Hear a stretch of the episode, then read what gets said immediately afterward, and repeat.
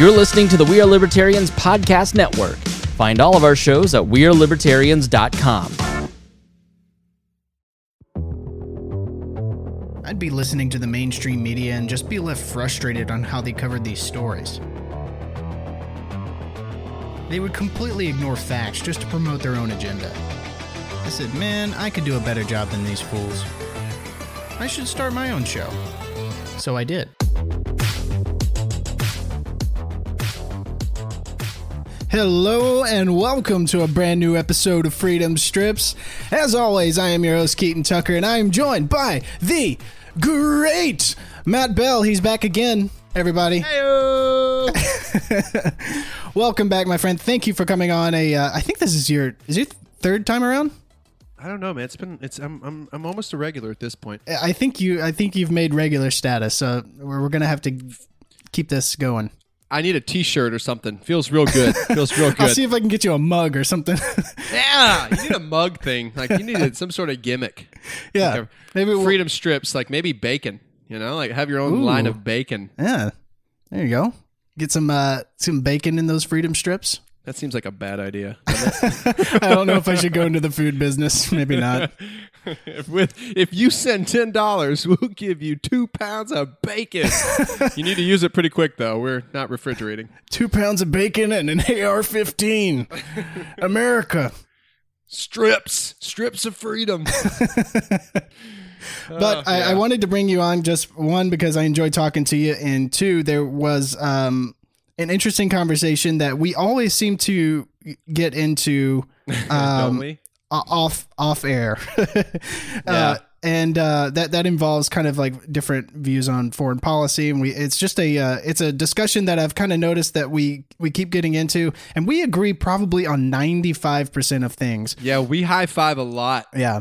And uh, so I thought it would be beneficial, and maybe, I don't know, we'll see if it's fun to listen to, but I thought it'd be beneficial to discuss uh, foreign policy a little bit. Yeah, may- maybe we're not friends after this. I don't know. Well, you know, that 5% can become a. yeah, maybe maybe my A fourth monster. time is my final time. You know, like three strikes and you're out. Whether it's three or four, I'm not sure, but maybe it's the last time. I don't know. But you're right. We always end up having those conversations off air where I'm like, "What do you mean by this?" Or "I saw your meme." Uh, Questions. sh- yeah, I have uh, questions. I have questions for you, sir. So yeah, I thought I thought it would be fun to get into that a little bit and to uh, discuss where you're coming from, where I'm coming from. I, I thought it'd be beneficial just for me alone, just to figure out how exactly you're looking at things, because this is something that I think uh, a lot of people don't really focus on is is this kind of foreign policy stuff. But first of all, I did want to uh, get into something that we both would probably have fun of, uh, have fun with. Justin Trudeau, if you haven't seen the news, is um, man, he's in trouble for blackface, if you can uh, believe it. So Justin Trudeau, uh, there was a photo leaked of him in the let's see, this was like in the nineteen nine no, it was two thousands, two thousand and one. It wasn't even in the nineties. It was in two thousand one. He was dressed up as like this. Uh, I think it was Aladdin. So he darkened his face and his he went the full way. Like he darkened his face, his neck, his arms, his fingers, the whole way. Was Aladdin black? No, see that's the thing is that the media was calling it brown face, and uh, I was kind of la- I was kind of laughing at that, but I was like, I don't know, like this is blackface. Is there a shade where you're too far? Like, Well, there, see, that's the thing. Like, you're either are, are, is is Wesley Snipes the only example of like true, just dark black, or like can you go brown? Because this is the thing is like it's been considered blackface if you just darken your skin at all, right? If you just darken your skin at all, it's blackface. But now they're like, oh no, no, not blackface. It's it's brown face. It's like it's a shade lighter for Justin Trudeau. We've gotten we've gotten real wild with that, you know. Like, um, I think starting out, right, Keaton, we can both agree that blackface came from a very ugly thing, and if you look at some of the like what if you original blackface, like what blackface was, and to me is it was it was a terrible thing, right? And so my my laughing is in no way condoning that, and I know that's No. you neither. And so Yeah. starting out, it's if if we're talking about true blackface where you're denigrating another culture and mocking it and belittling it, then you know that's that's a totally different thing. But this is kind of one of those things where intent is part of the crime, right? Without intent, it's kind of like okay, collusion to take us back there. If you don't intend to collude, you can't commit collusion. You can't accidentally collude, right? Because intent is part of the crime Right. to to me if if somebody's doing blackface to belittle or denigrate another culture yeah that is that's terrible but he dressed up like aladdin Yeah. See, but this is the thing: is it's like you got the double standard, right? Like, uh, uh, um, who was it? Who was the news anchor that got fired um, for just talk? Oh, it was, it was uh, Megyn Kelly. For saying that she did not see why it was a big deal for people to dress up like Right. diana ross Yeah. Well, and that's the thing is she's like, well, I, I like she uh, was saying that she wanted to dress up as Diana Ross or something Yeah, like that. I because she look like her. loved- She's- yeah. because she loved Diana Ross and she and she she ins- was an inspiration to her or something like along those lines. Anyway, she lost her job over that, and the people like on social media just shredded Megyn Kelly to the point where she got fired. But this i don't guy, think she lost her job because of that i think she was on the fence like they took a big swing with her i think that was a reason to get out of that but you're right they did use that one as a as the reason to fire her. Sure. you know i think i think they were looking for a way to get out of that show. But the point of that is you're right. It's it's man it's weird. It's real it's the cancel culture. It's real weird.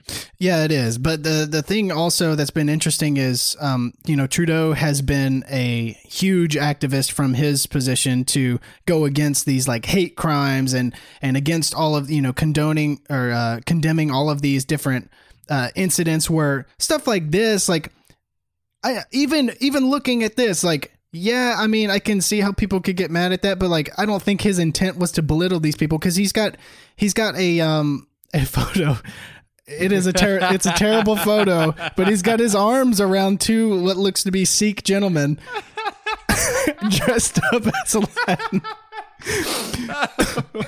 oh man oh, But his self awareness level has just got to be at zero percent to be able to take that photo. But I don't think this guy. I think this guy was just stupid. He- I think he was a moron. I don't think he had ill intent on it. But like, it, it's it's funny to the. Like I said, I'm not laughing at this. I'm laughing at the person it's happening to, at Justin I Trudeau. think, I think we can laugh at that because when you look at Justin Trudeau dressed like that, it's funny, it's silly. There, in no way do I think he is making fun of or mocking uh, the that culture. Right? He's Right. dressed as a Disney character. He is in character. It's Justin Trudeau. Yeah. Now he is somebody who constantly makes his bed with the woke scolds. Right. You know, when he corrected that one lady, like, we don't say mankind, we say people kind. I'm Right, like, yeah. oh, what a, oh my goodness. Okay. Like, that's what mankind means. Right. Anyways, it's, it's kind of one of those, those things where like, okay, he made his bed with that. And when you feed the alligator, all it means is he'll eat you last. And your woke scold buddies have officially turned on you. And it's like, well, you deserve that. Yeah. Now, I'm I'm very glad not to be Canadian, especially you know when things like this happen. But at the end of it, I find myself kind of defending Justin Trudeau to to say like, do you really think Justin Trudeau was mocking that culture to denigrate it? Like, Yeah. do you really believe that? And here's the problem. It's and I, I hate that I quote Ben Shapiro on your show every time. It's all right, But- man. Just lay but it here out. I go. but here I go. Here I am doing it again, unashamed. He talks about we have a time machine that only goes one way, and that is this concept that we take the standards of today and apply them to to things many many years ago, Mhm. right?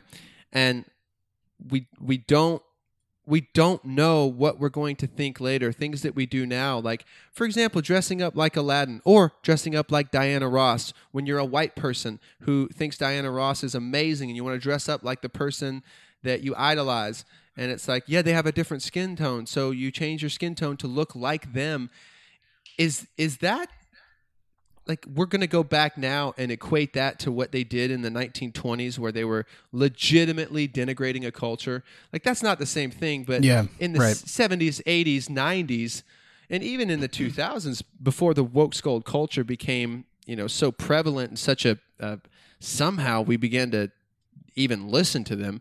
But it's like before that, that just wasn't a thing, and now we're going back in time and saying, "Hey, I actually thought Justin Trudeau's response was." spot on. Hey, when I was doing that, I didn't I didn't see it that way. I didn't Right. think it was I didn't think it was a big deal. Now you guys are saying it's a big deal. It offends people. Hey, I'm sorry. I shouldn't have done it. If I'd have known now or known then what I know now, I wouldn't have done it. Right. I mean, what else do you want people to say?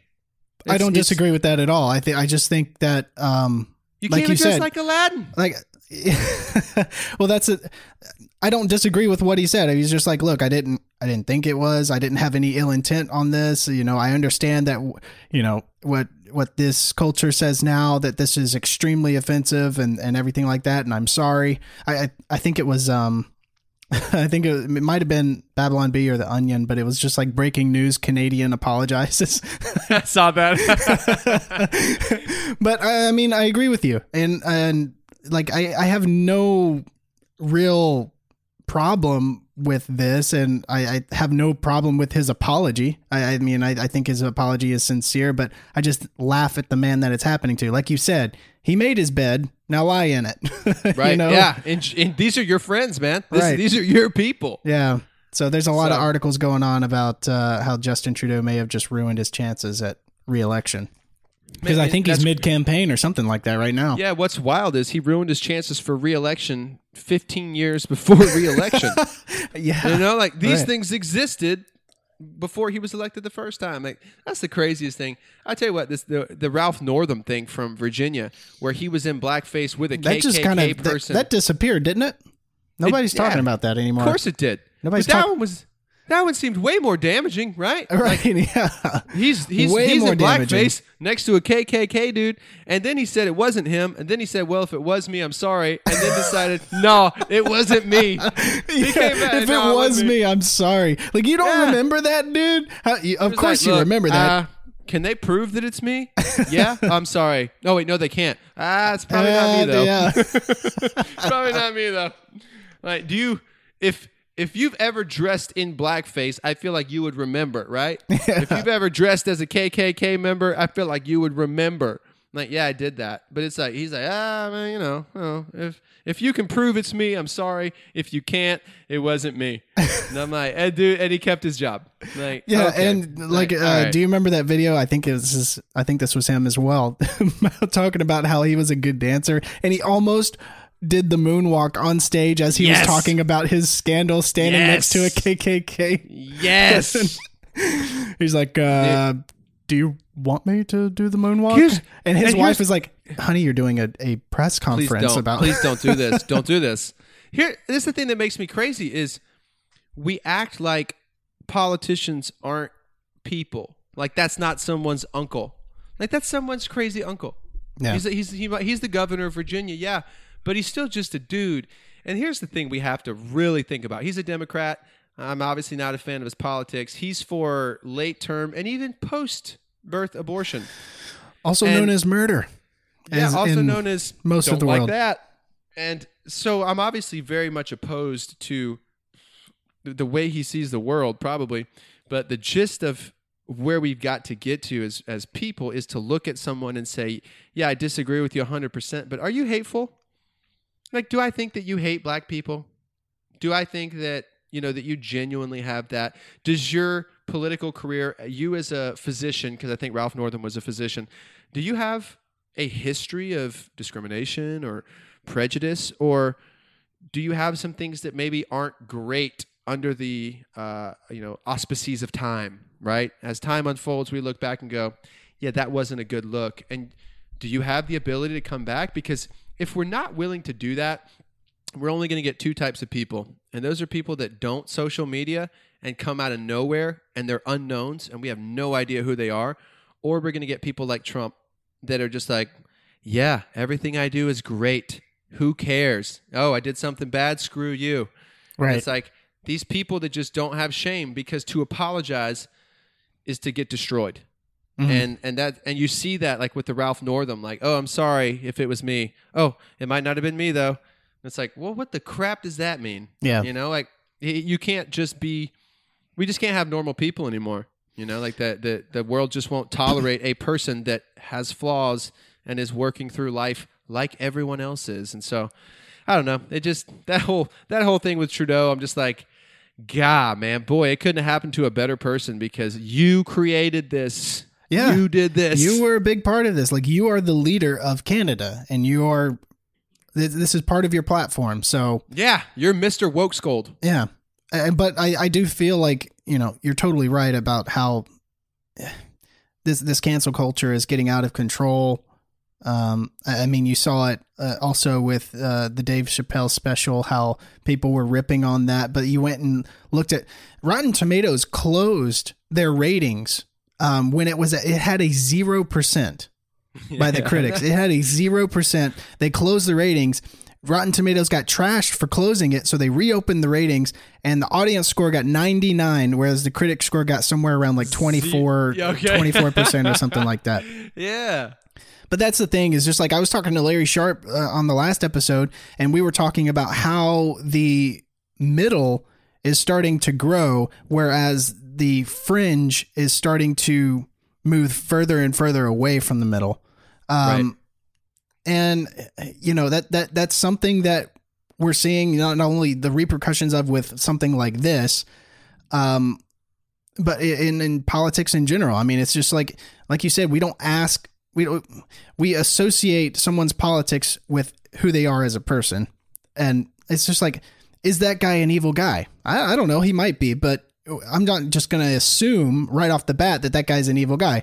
I think Ralph Right. Ralph Northam is an is an evil dude just because like he advocates for killing babies post uh, birth. Yeah, I don't know how you get there. That's a, that's that's yeah. I yeah, that's that's some Aztec Mayan stuff that I'm not willing to uh, get into. put the babies in the furnace. yeah, pump Uh, them in the fire for the sun god.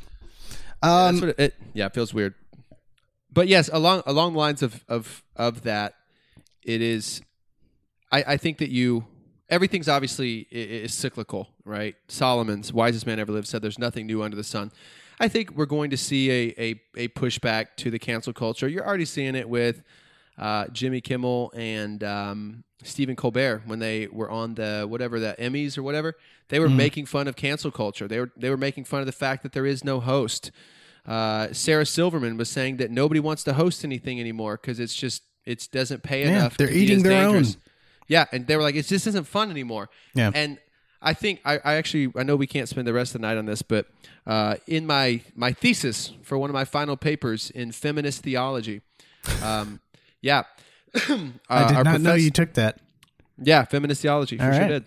There you go. And um, I had to write a thesis paper, and in my studies, it seemed like these things start in good places. For example, if you were to say to the most conservative person ever, a man and a woman do the same job, have the same out- effort and the same output, should they get the same uh, compensation?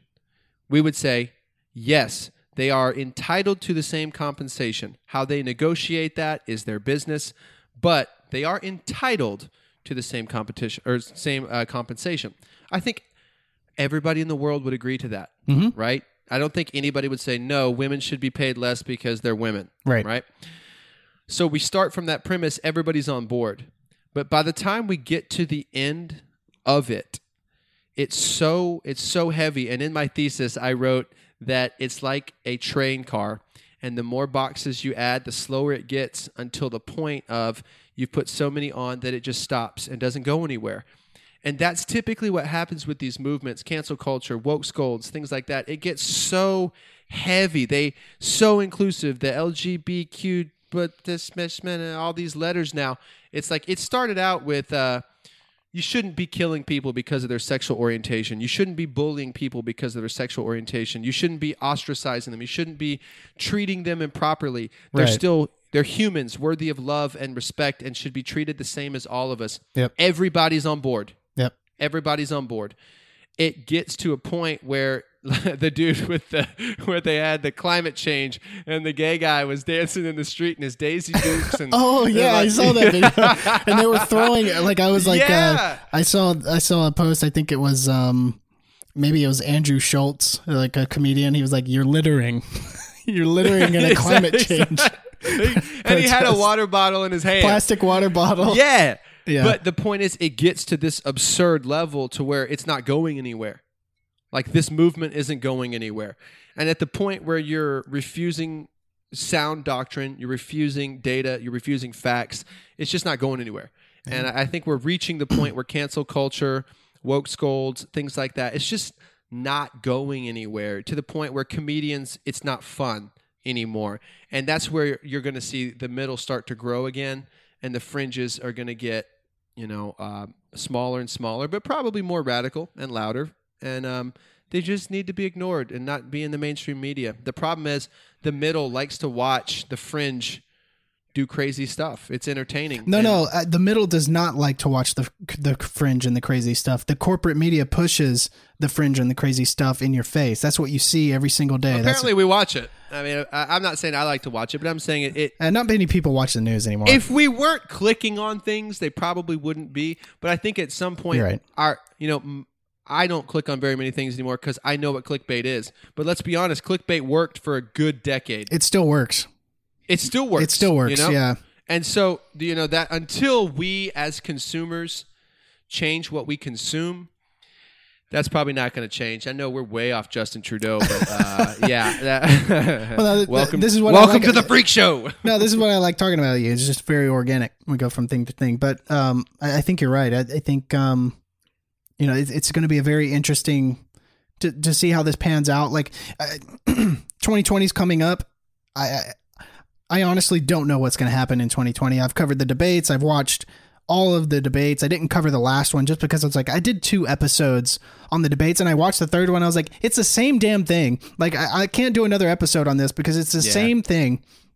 But um, I, I I don't know. It was funny because as I was watching the third debate, I was like, none of these guys. I don't think any of these people can beat Donald Trump. And then I would go and I would see what Donald Trump would say the next day, and I was like. This guy's gonna lose. There's no way he's gonna win. and I was like, I don't know what's gonna happen in 2020. But I, I thought I just kept thinking back to in 2016 when Hillary said that if Donald Trump loses the election, the right will not put up with it. They will like they will go to the streets, they will protest, they will like try and overthrow the duly elected power which would be me, Hillary Clinton. And what has happened to the left since Donald Trump has been elected into office? Not pro- my president. Her prophecy came true, but for her side. So I, don't know as if, uh, boy, it's going to be bad if Donald Trump wins in 2020 again. Just from the left, they're. Gonna, I don't know what they're going to do. I don't know. I don't think. I kept thinking. I was like, is this if Donald Trump wins in 2020? Is it going to be the final call to be like, look, have we gone too far? Should we start going back to the middle? I don't think so. The more this goes on, I think they go further and further to the left. Yeah, I think you the the only answer to like true change, Keaton, is suffering, and and like that the the the answer, the catalyst for genuine change is pain, and I I hate to say this, but it's like life is too good in America that in order for us to genuinely change our thoughts, think about like 9 12 2001 the reason we were so much different for the next two months was because it hurt. We were shocked. We were in pain. We were in mourning. And it was like, man, racism is stupid. Man, hatred is stupid. Let's help our neighbors. Let's help.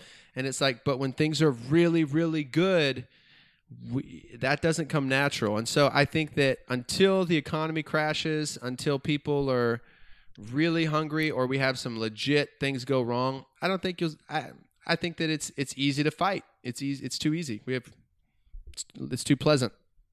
So, what's the saying? It's like uh, good times create weak men, weak men create hard times, hard times create strong men, and that's the circle that we go in.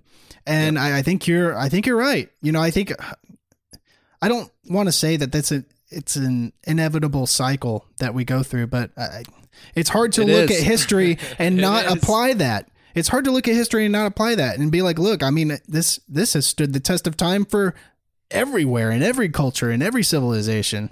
The reality is that suffering creates beauty. Yeah. That is it. You know, and if if we're not. we think we're suffering. We're in the greatest time, in the greatest place, doing the greatest thing humanity has ever seen, and it's like that. What does the Bible say that that Christ is the desire of nations? And it's like the further we get from Him, ah, we just get to that point where it's it's you know it's too good. Yeah. It's just too good. We If don't you- know what we're doing. We don't know what to do with it. If you're listening to this, you've you've already won the lottery. You're you're living in the greatest moment that has ever been in human Yeah. history, And you're a person. and you're a person. not not a worm, not a flea, not a, you know what I mean? No like kidding. of Yeah. all the trillions of things you could have been on this planet, you were born a person in America. It's like at this time, my God, you and you, for some reason, you're listening to us. you're so lucky. That makes you really lucky. Boy, the prize could not be bigger for winning the lottery of living. How lucky do you feel driving right now? Oh my god. Yeah. Uh, let's move on to something that Okay. we I kind of wanted to center the conversation around, but it's been fun talking to you like this. now the real talk happens. now the no real more joking. Now the transition from friends to bitter enemies. No, dun, dun, dun. nothing like that. But I did want to cover a couple stories and then kind of take the conversation from there. So, um, if if you haven't heard, Iran um, has been tagged with the attack on Saudi Arabia's oil fields. So Saudi Arabia had their oil fields um, attacked uh, uh, last week, I, w- I believe it was, but uh, um, nearly minutes later after the I, I had my phone i had the news thing and it was like bloop uh, saudi arabia says oil fields were attacked and then it was like bloop mike pompeo and, and trump say it was iran it was like two minutes afterwards i was like oh okay all right well maybe they did i mean it, it would make sense i'm not going to say that iran doesn't have a a, a, a invested interest in attacking Saudi Arabia's oil fields at all. So I was like, well, maybe they did. And then it was like, bloop, Houthis take responsibility for the attack. And I was like, oh, well, the Houthis took responsibility, but the, the intelligence agency is like, yeah, but it was Iran. Trust us, it was Iran. So I don't know what to believe. It was. It could have definitely could have been Iran that attacked the uh, the oil facilities. They actually did a lot of damage. It was a pretty sophisticated attack. That's why they think it came from Iran. Um, it's my understanding that it was a uh, drone attack, and even though the Houthis um, have been sending drones and doing drone attacks for the last year and a half, uh, nothing this sophisticated has been um, done by the Houthis with their drones and with their missiles. So that's why they're they're believing that it was Iran. However, as much as I dug into this story, there is no proof that Iran did it. Um, not to say that that it wasn't Iran, but the intelligence community doesn't have proof that Iran definitely did it. But have you lis- looked into the story at all, Matt? Or like, uh, what's your initial views on like uh, Saudi Arabia getting their oil fields attacked? Do you think it was Iran? I mean, there's there's good chance that it was, but the Houthis claim the attack, so I, I don't know how much you know about the situation. Yeah, um, I know some, but at the end of it, I kind of look at it like this: like, was I there? Do I know somebody who works at the Pentagon who saw that? And the answer is we don't know, and Right. we probably won't know for I don't know 50, 60 years until they declassify it and we watch it on the History Channel and they give us the full documentary about who knew what and why they were making those decisions.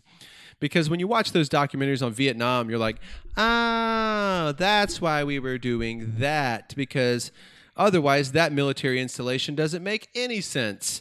And it's it's like, oh, okay. In in the history and the, I remember I had a friend who has uh, access to classified documents, and he said the Mogadishu Black Hawk Down thing makes so much more sense when you can see the classified version.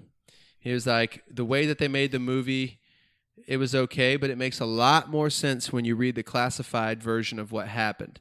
He's like, you know, obviously I can't talk about it, but I've read it. When they declassify it, read it. And I was like, okay, cool. So Ah, you know, something like that happens where Saudi Arabia gets bombed. I'm not a, obviously a Saudi Arabia fan because of their human rights violation stuff. They've got uh, a handful at least, They got just a few handful or two or ten. Yeah, you know, our cultures are very different. What do I know about Saudi Arabia? Almost nothing. Um, Well, they they things, they kind of saw journalists up and place their body parts in bags and drag them out but, of embassies. But what did that guy do? I don't know.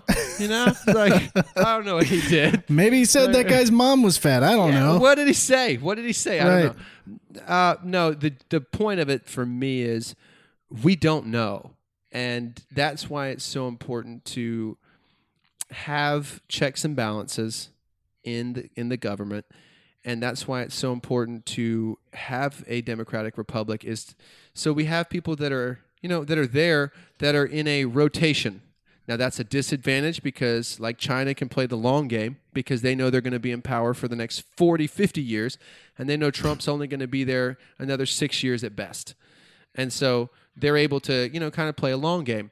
Uh, that's that's the disadvantage. The advantage is the Saudis have to make a new deal with a whole new people and regime every 4 years.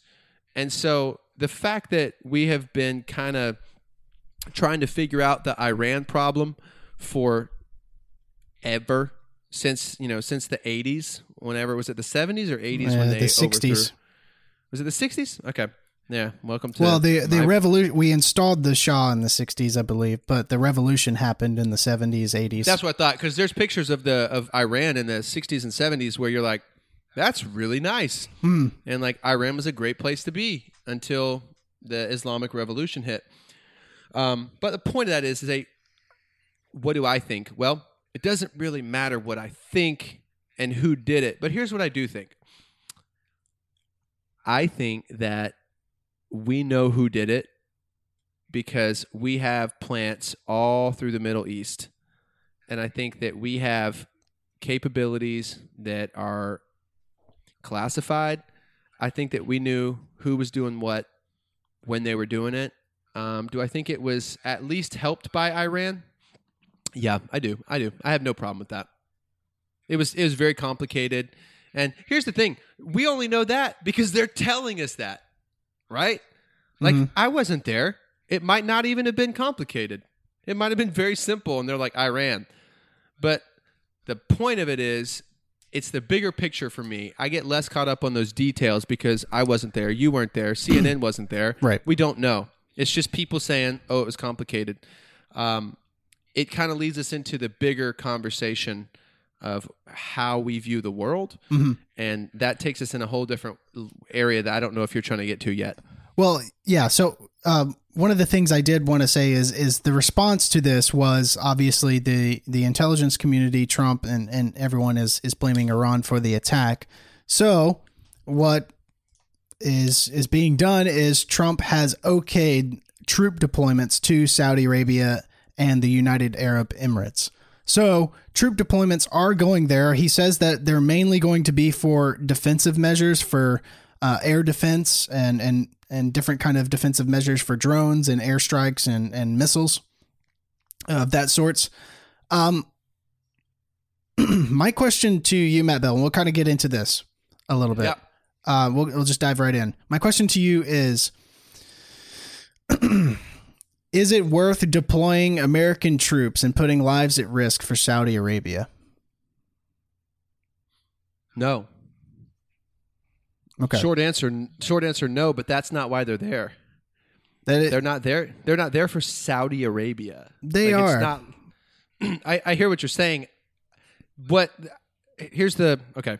Trump Trump literally tweeted he was just like Saudi I'm waiting word for Saudi Arabia to confirm it's Right. Iran. No, I'm with you. I, I, I agree. They're going to Saudi Arabia. They're going to defend Saudi Arabia.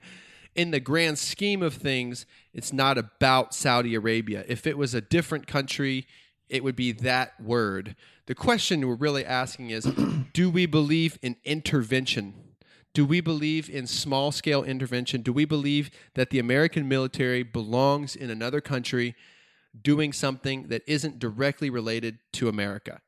And I'm like, that's where we differ. And I, I have a do we belong in Saudi Arabia? No. But it's not about Saudi Arabia.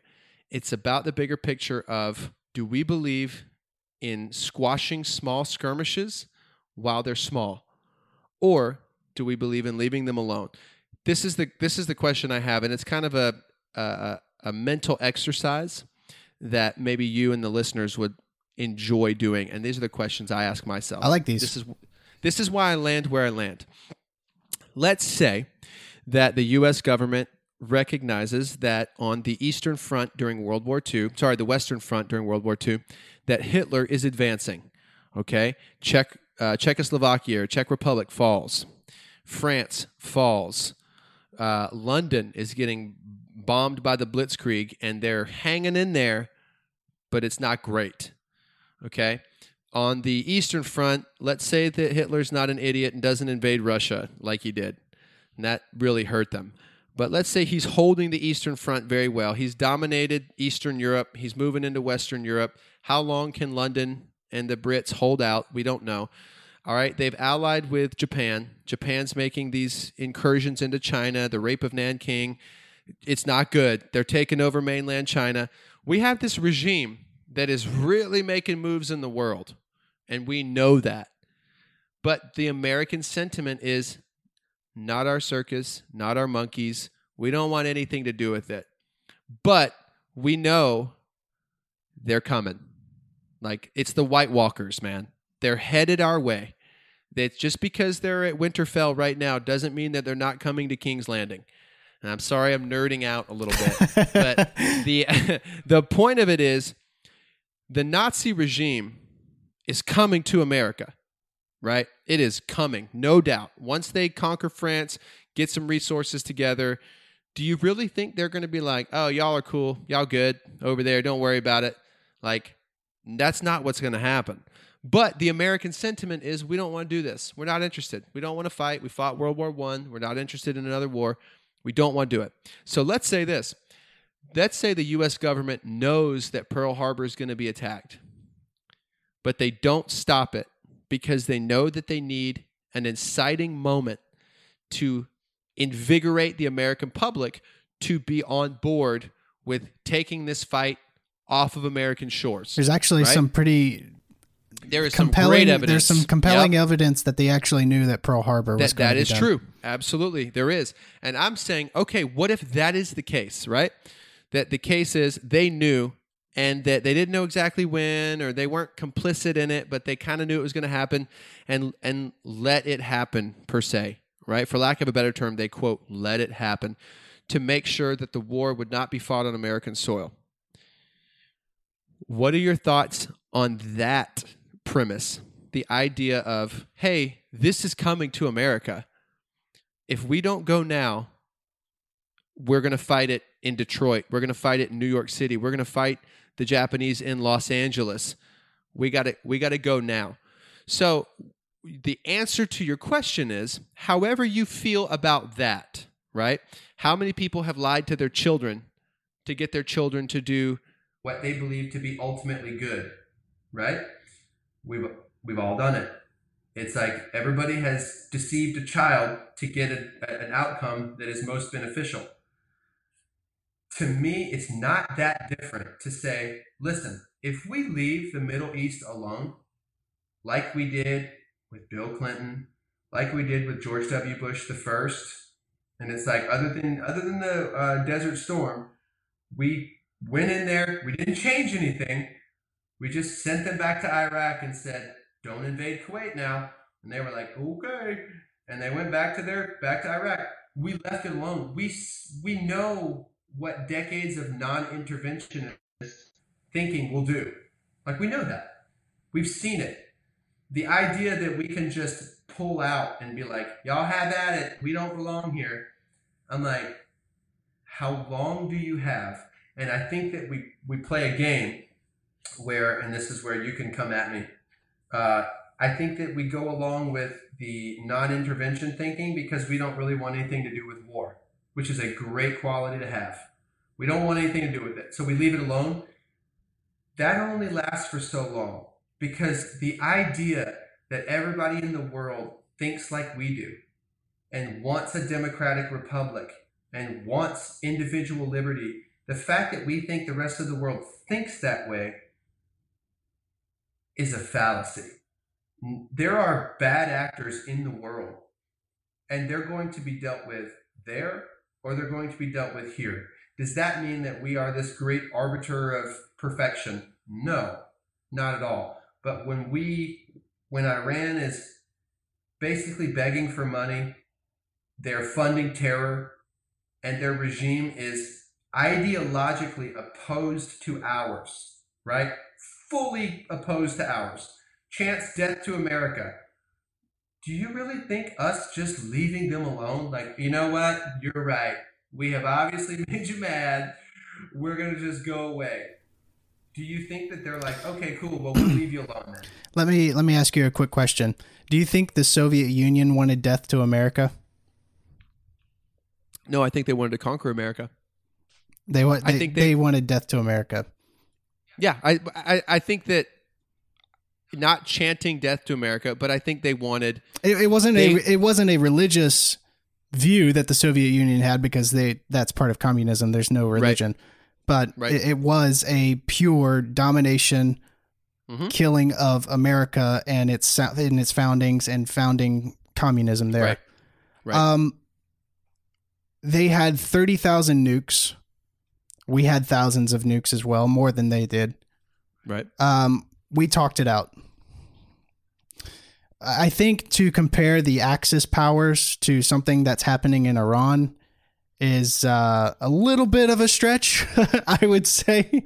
But um, look, if you could give me an example of any of the intervention, the small scale intervention that you said, give me an example of small scale intervention that we've done in the last 20 years that's had a net positive effect for Americans. Yeah, I would. I would. I think there's there's. I, I shudder to say plenty because obviously you're going to want to be like, okay, well, name five, right? And it's like I'm going to struggle to do that.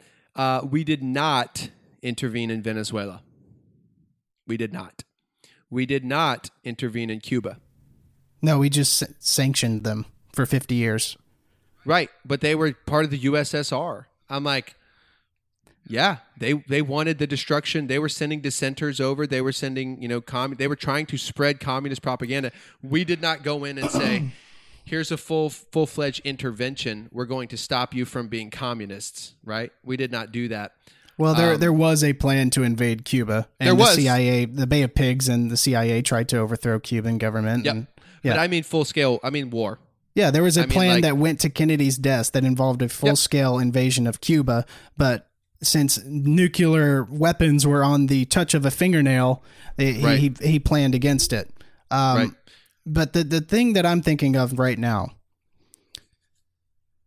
this this uh, this idea that a war and inter- intervention in Iran. Are you in, are, are okay? Let me not put words in your mouth here.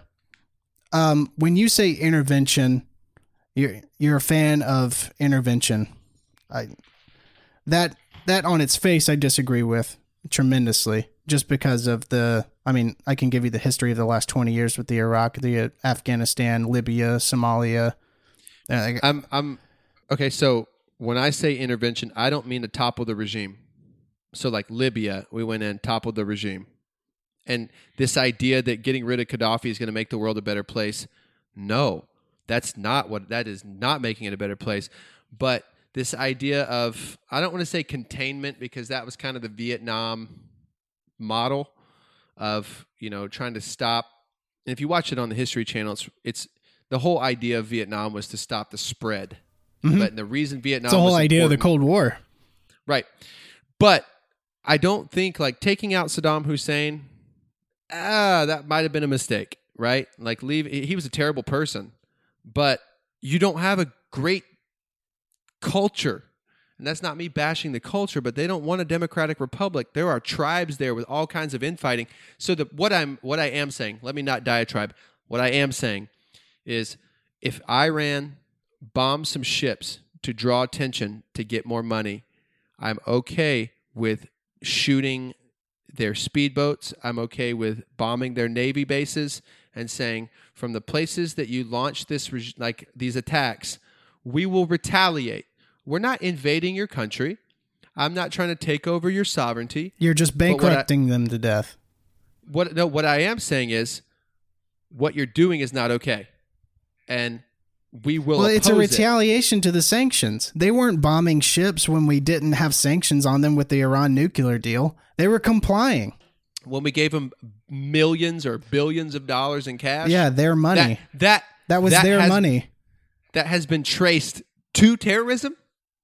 Well, there's plenty of our money that's been tied to terrorism as well. But I used to bash Obama in this as well. Like um, before I did some reading on it, but that was Iran's money that was taken from them in the 70s. Okay, so we gave them their reparations for the for the 70s. That was the. It's Like- not rep. We're not paying them. It's their money. We seized it Okay, so we gave we gave them their money back when they right? complied with the deal. Yeah, When they complied with the deal, we gave them pounds pallets of cash.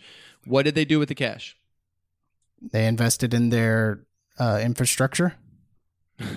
okay, okay, like bridges and things like that. It's Oh, like yeah. we know, like we know every every uh every what am I trying to say? Um, So are you talking about the funding to like Hezbollah and, and other? Yes. Okay. Uh, that, but every uh, not regime. That's the word that keeps coming to mind. Every presidency, every whatever, yeah. uh, ends up dealing with Iran or Iran, and they're they're they're playing on the world stage in a way that is not conducive to the the Western thought, right? Their chance to the fact that they whenever they bombed 9-11 and uh, people in the in the Who? streets during in, in Iran, Who? uh, t- the Taliban, Al Qaeda, Iran when- had nothing to do with that. right? But they were in the streets, like yeah, we deaf to the infidel. Like Iran was cheering it on in the streets. So this idea that you can leave them alone and give them back their money and be like, "Here's your billion dollars back that we took in the 70s. We're so sorry. Please be nice." And it's like the idea that they're like, "Okay, thank you. That's all we wanted." I don't I don't believe that. And I'm I, let me ask you this because I feel like I'm just ranting. Do you think that if we were to give them back all their cash, undo all of the sanctions, and say, please don't go nuclear, that they would be like, no problem. We won't go nuclear and we'll be nice and we'll never cause any more problems. Good to go. if you're wanting me to defend Iran and say they're not going to do anything wrong, I'm not. I'm not going to do that. Obviously, I don't trust Iran. I don't trust Hezbollah. Uh, I don't trust the United States military either. Because look, this these are to answer your question. I don't want Iran to get a nuclear weapon. I think we need to engage in diplomatic talks. What I don't want is a war with Iran. And 80% of American people uh, related to this Gallup poll here that was taken. 80% of American people don't want military action against Iran. They don't want another war. And so we don't want a war. so what I think needs to happen though is instead of is sanctioning and starving and and uh, and restricting medical supplies going to the Iranian people, I think what needs to happen is a dialogue needs to happen. I think we need to bring them back to the table, bring them back to a deal. Uh, I think Trump leaving the Iran deal and going like this was the worst deal ever made, completely leaving, and then when Iran is like, okay, you left the deal, we're going to do our own thing now, and they start enriching more uranium. What is their own thing? What is their own thing? Yeah, you say they start doing their own thing. What is that? Yeah, th- their own self interest. Start expanding to their own self interest. Bombing bombing ships in the, in the Straits of Hormuz? After after sanctions were put on them, So what does that do? Like what what is bombing streets bombing in the streets of Hormuz? What does that mean? Like why what is that how does that further their interests? bombing the ships in the Strait of Hormuz. Yeah.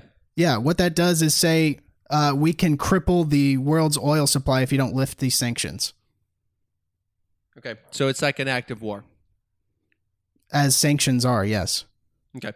What is what's for me? I look at it and say, okay, I don't trust the Iranian the Iranian reg- regime. I, I Neither don't think do- Iran is Iran is going to whatever. I don't think they're going to do what we would call quote the right thing, whatever that is. But it's I, our ideals. I don't think if you bring them back to the table, I don't think the mullahs are They like were uh, they were complying completely with the nuclear deal that was in place. uh, unless you count the fact that they did not allow the inspectors to have free reign to go check out the uh, centrifuges, then yes, of course they were. The centrifuge. Other than like, don't go in that closet, but everything else is good. the fact that the nuclear deal gave far more visibility into their nuclear program than America has ever had and the UN has ever had in history. But they refused to let people. They, they wouldn't even let certain. They wouldn't let The United States wouldn't do that. Of course not. No, that's what I'm saying. So, so the point of it is this: if you think that, if your view of the world is we should treat everybody, their philosophy is to be as respected as our philosophy, then I say, okay, that's how you see the world. I don't see it that way. I think a democratic republic with a constitution and bill of rights. Yeah, I'm not. I'm not. I'm okay with us. So you are like, for the yeah, Constitution. I see where you're going no, with this. no, like, look, I know you're for the Constitution. I know your answer. Yes, you're for the Constitution. I've talked to you for a long time. The last 20 years, every single war we've gotten into the in the Middle East has been illegal. Okay, I'm with. I, I I agree. Okay, I agree with you on that. But that's not what I'm. That's not the. You're advocating you- for illegal wars, Matt. No, I'm not. I'm advocating for. A war on terror. Tell me who terror is. An individual Okay. or a state that terror is. Say that again. It's the war on terror. That's ever since. Oh, I I feel was- how yeah. you feel No, about I'm- George W. I'm Bush, against- but that guy was the center person for the greatest erosion of American liberty and freedom that this country has ever seen. And ever since he created the war on terror, which is just a tactic, it's not a person, it's not an organization, it's just war on terror. And he got he bypass he can bypass Congress, and every president has done it since. Has bypassed Congress to in, initiate wars and fighting without congressional approval ever since then. I'm not. I, I don't disagree with you there. I'm. I'm 100 percent with you on that. But the question I have is, would you prefer to fight Hitler on American shores? Going back to World War II. I, but truly, I'm asking you because at that point, if you're non-interventionalist and you're like, look, you're I, Dude, I'm not like no- look. If you're saying if you're wanting me to say that I wouldn't fight Hitler in World War II, yes, I would fight Let's Hitler forget- in World War II. They got let's forget it- congressional approval for that war, by the way. because of Pearl Harbor. Well, yes, but the American people said yes. The American At- people are saying no right now. after Pearl Harbor. So, do we wait for Iran to bomb a U.S. target before we do anything? Is that is that the because what we're asking is this? Uh, don't get frustrated with me. When is force acceptable in a Keaton regime? When is force acceptable? Yes. When you violate the non-aggression principle. okay. So, no sanctions. Correct. That's an act of war. Okay, so no sanctions. I agree. That is a financial siege. You're right. Okay, I would be okay with maybe some less sanctions. Ease the sanctions and let's see what happens. I'm okay with that. Bring them to the table, get a dialogue going. Bring them to the table, get a dialogue going. Do you think that you're the first person to think that? Uh, no, of course do you not. think you're the first? Do you think you're the first person to try that? With Iran, Yes. no. Do you think you're the second Obama person did to it. try that? Surprisingly enough, Okay. Do you think you're the third person to try that? Fourth person? Well, fifth no. person? Sixth person? The point I'm making is not to be obnoxious, but is to say, I I think in the world there are bad actors. I think in the world there are uh, liars. of course. I think in the I think in the world there are people that have no intention of complying, but have every intention of keeping power and gaining more. And they're they're people that deserve none. And in that way, I think that those people and those regimes have to be dealt with in a way that is more slimy than what I prefer. So when I hear that we're doing things to minimize the power of Iran, I think to myself, okay. I, I, I'm I'm probably more okay with that because that's not a democratic. That doesn't rep- represent the majority of Iranians, right? That's not a democratically elected person. That's that's it, it's like Palestine. If they were holding open elections and they were free and clear and they were electing those people, I'd be like, okay, I get it. they elected is not- Ha- Ha- Hezbollah. Yeah, in the in the very beginning, and they're in their 13th year of a four year term, and it's like, okay, well, that's a thing. So with that said, like I I don't know how you sleep at night being like, yeah, just leave them alone, see what happens. I, I don't know, man. I, I don't. Uh, I don't think that. Look, if you look at the last twenty years, uh, hell, thirty years. If you look at the last thirty years, at every intervention that we've done in the Middle East, has it had any net positive effect? Any? Well, we have not had another attack on U.S. soil. Yes, we have. Not like that. Well, they haven't flown a plane into a building since then. Well, they haven't killed 3,000 people in one swoop. Well, They haven't bombed anything. No, and that was I'm not saying that that's not a justified reason to go to war. I already said that that's a justified reason to go to war against Al Qaeda. What I said, what I'm saying is,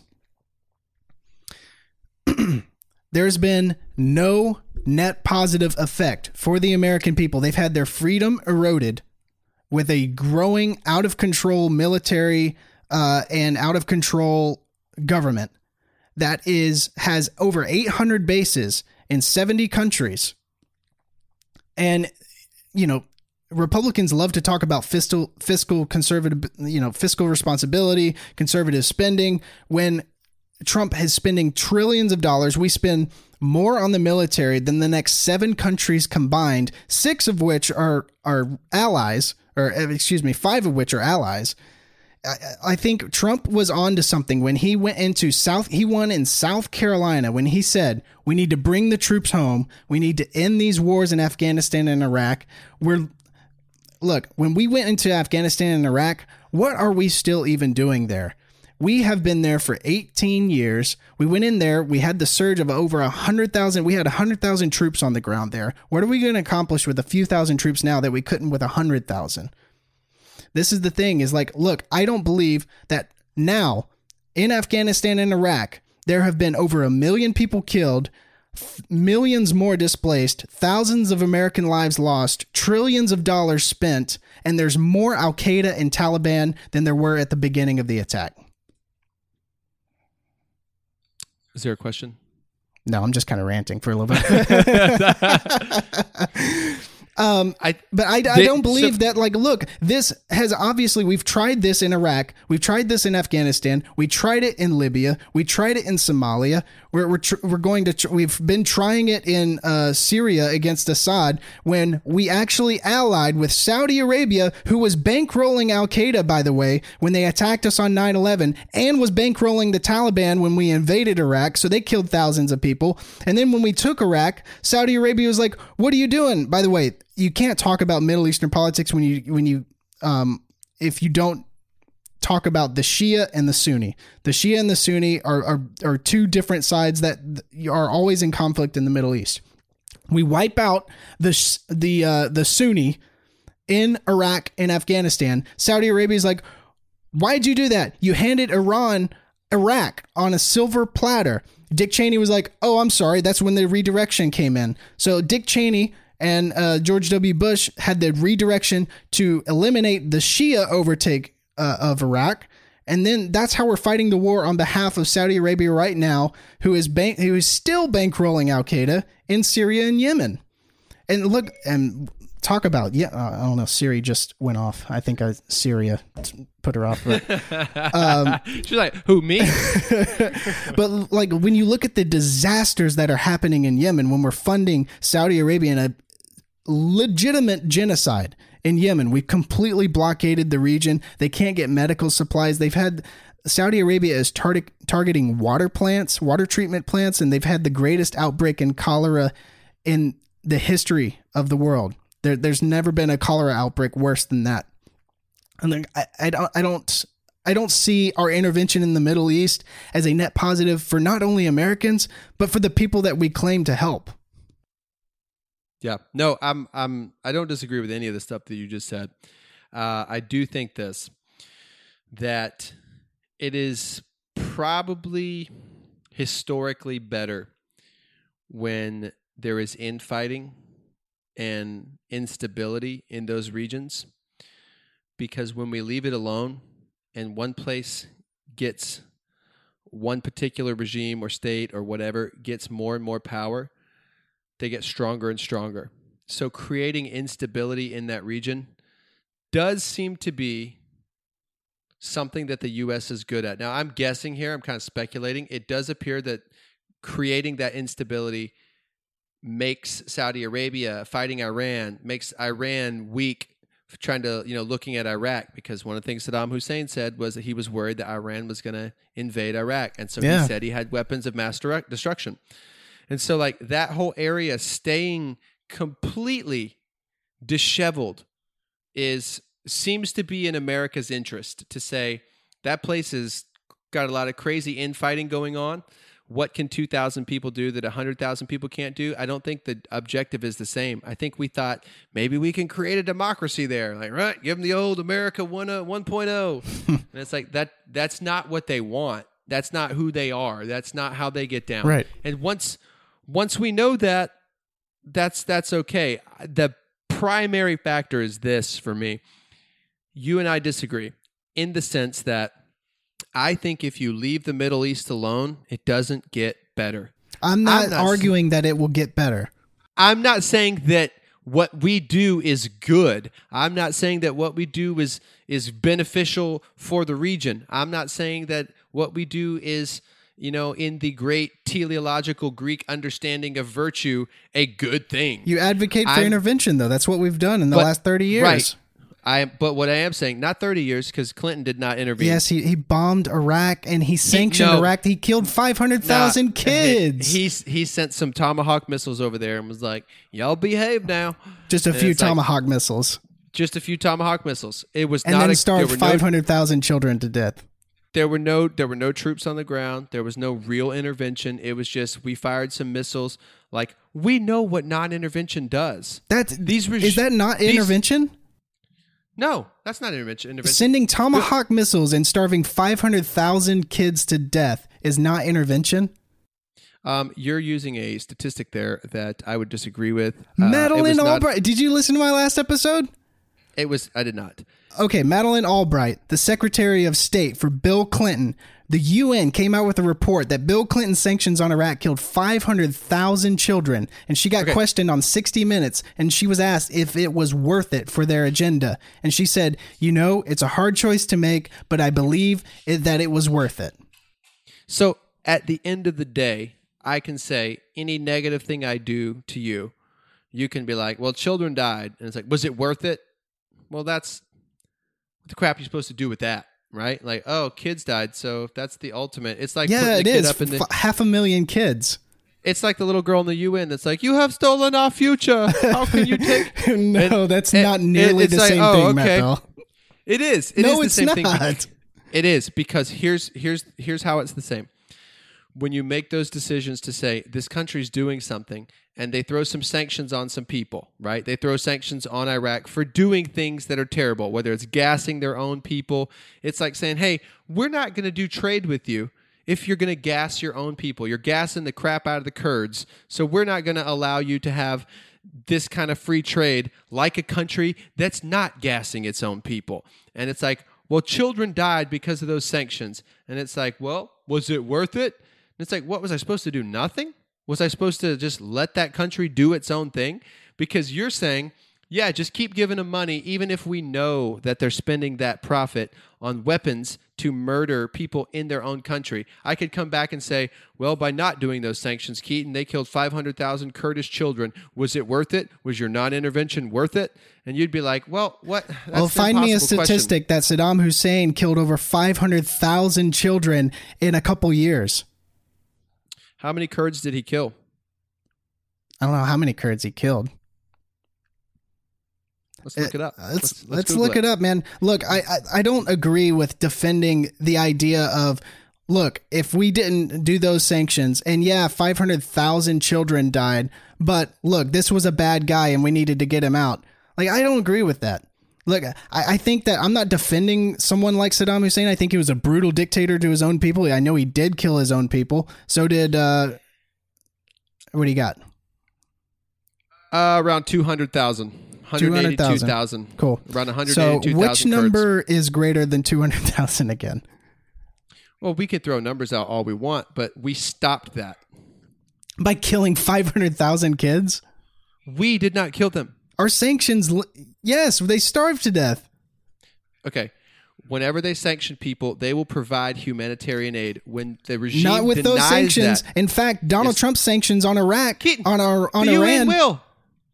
What? At this at this point, we're kind of talking about stuff that we don't possibly know because the UN is supposed to provide uh, humanitarian aid in times of sanctions. Correct. There are But supposed lo- to be but- channels for hu- specifically Right. for humanitarian aid. But it is a well-known thing. Think Black Hawk Down Mogadishu. They that the lords do not allow that to get to the people because they don't want those people being able to survive. They want the sanctions to show, like you guys killed all these. so you people. don't think that it's within the American the, the possibility that the American government blocked those channels? anything's possible? Obviously. They're doing it in Iran right now. Okay, so They're the blocking is this. humanitarian channels to Iran. Okay. I don't I'm not engaging in that. What I am saying asking you is this. If Saddam Hussein is killing 182,000 of his own people, gassing men, women and children, and you put sanctions on them and say you cannot do that, and he refuses to stop doing that, accepts the sanctions and passes that suffering on to his people, that's America's problem. that's our fault. What would you say? Just let him keep killing the Kurds? I don't think. We, look, I think it's terrible what's happened to the Kurds, but I don't believe that it should be our involvement to get into there and cause something that would cause half a million children to die. Right. So you're saying leave it alone. Yes, So in the middle of his killing, we we sanctioned him and stopped him, and he passed that suffering on to his own people. Right. He was living in gold palaces and all that stuff. Like yeah. he had the tell me what he that had, sanctions did to get Saddam Hussein out of power. The same, It the stopped- same thing. No, it didn't stop anything. Look, we sanctioned Cuba He for stopped- fifty he stopped- years. Castro was in power for fifty years. We're sanctioning Iran now. We sanctioned Iraq. What Saddam Hussein was still in there until we invaded his country. the goal of sanctions is obviously to turn the will of the people against their rulers. Correct by That's the- starving them. Yeah. Well, by by making life difficult. Yeah. Yes, so it's not targeting the the military individuals specifically. It's targeting the civilian population. That's oh, evil. One hundred percent is. No, it one hundred percent is. The the thing is, So to save the like- civilian population, you you're more target the civilian population. with the idea of Saddam Hussein killing his own people, Uh-oh. and oh. that's cool. But if we sanction him and he allows his own people to die, that's somehow more morally reprehensible than when he was gassing his own people because we had some sort of thing with it. I don't I don't understand how it's I don't understand how it's more morally acceptable to watch him kill his own people than to sanction his economy and then he kills his own people as well. But less directly, how is that morally better? I I, I struggle to put that together. It's morally better because our involvement got 500,000 children more died because of that. Okay. So I so disagree. at that point, it's on him that he's killing his own people. That's terrible. I'm not agreeing with it. So do we go to war? Do we not do sanctions? Do we just put troops on the ground? No. We don't do anything. No. We say good luck. What are they doing to us? I know it's terrible what they're doing to their own people. Well, what are they doing to us? See, I would disagree there. I would disagree there. I would say when you, Then you then you are a fan of big government. not a fan of big government. You are. You you have to advocate for a large military power and a large government to be the policeman of the world. If every bad guy in the world, and there's going to be a shit ton of bad guys in the world, if you're going to advocate for military action against every bad player in the world, you advocate for a large government and for large taxes on the civilian population. There, there's no way around that. Uh, what percentage of our taxes go to government, and what percentage go to handouts? dude there's a the, the if you're asking me what percentage of my taxes go to handouts Yeah. and what percentage of the taxes Yeah, go to what goes to social entitlements and what goes to military spending? A very small goes. We have the giant. not have- a very spend- small section goes to the Yeah. military no If I if I said I can reduce your taxes by seventy percent, would you say, "Wow, that's a pretty big reduction"? Yeah. If we just got rid of handouts, 70% of our taxes go over 70% go to handouts, go to social entitlement handouts. It's not like we spend the astronomical high amount. We spend more than most of the world. Absolutely, we do. But the fact of the matter is this our military and our ideals are better. In reality, what we believe about the human experience is better. Yeah, I'm not arguing that our way of life is not better and our traditional values are not better. I don't believe in forcing other people to live the way that we want to live. Okay, so Just as I'm you okay or I wouldn't be in favor of Beto O'Rourke getting into the presidency and literally forcing us with military power to live the way that he wants to live. Like I, I don't believe Okay. that that's the right way to do it. But we're ta- but those are very different things because we're talking about the Bill of Rights in a country. So him coming in and violating our Bill of Rights, yes, that's a lot different than the Rwanda killing fields. Do you believe that That's the a- that the Bill of Rights should apply to every single person regardless of where their country is? No, no, I don't. But I do think this. I do think that the intervention of genocide is a global problem. And I think that whether it's in uh, Serbia, where they're killing um, whatever the group of people they were, the Serbs, when they were killing the Serbs in Serbia, where they're killing the Kurds in, in Iraq, whether it's Rwanda, where they're hacking each other to death, I think some intervention is okay because if those if we don't help those people, who's going to help them? Like, oh, well, I guess they're just going to have to die. I guess those 200,000 people are just going to have to die. I guess that's okay because we don't care. And the idea that those regimes won't become strong enough to get to our soil, I think has repeatedly proven to be a fallacy. Like, if we just leave Japan alone, they won't mess with us. If we just leave Germany alone, they don't care about us. Y'all can have Europe. Like, okay, do we fight them once they're a giant? Okay. Two two Do we, things. do we do we fight Iran once they're nuclear? Look, I don't I don't want an Iran to be a nuclear uh, to have a nuclear weapon. I don't think anyone should have a nuclear weapon. Those things sh- can destroy the the planet 10 times fold that we have right, Right. now. So I think there's there's Right. a case to be made that we should be working we should not be focusing on Iran that doesn't even have a nuclear weapon but has the potential to make one and not be focusing more on getting the thousands and thousands and thousands of nuclear weapons that we have now and dismantling them. But I think there's a greater case to be made there. But two things. I want to go back. Um, one that you say that the you don't think that the Bill of Rights, which declares that every person has ina- inalienable rights, doesn't it doesn't What did, wait, what did you say? Say that part. Say that again. I said, do you think that the Bill of Rights applies to everyone? That every living person has a a, a list of unalienable rights that they should have, regardless of In what prin- country that they are in. In principle, they should have the right to live, but not the Bill of Rights. In that they have the right to bear arms, they have the right to. You don't think that process. people uh, outside of the United States have the right to defend themselves? I don't think that if their country decides that and they vote that they don't I'm have not the right care, I don't care what their country says. I'm talking about like as a when you were born into this life, you have rights.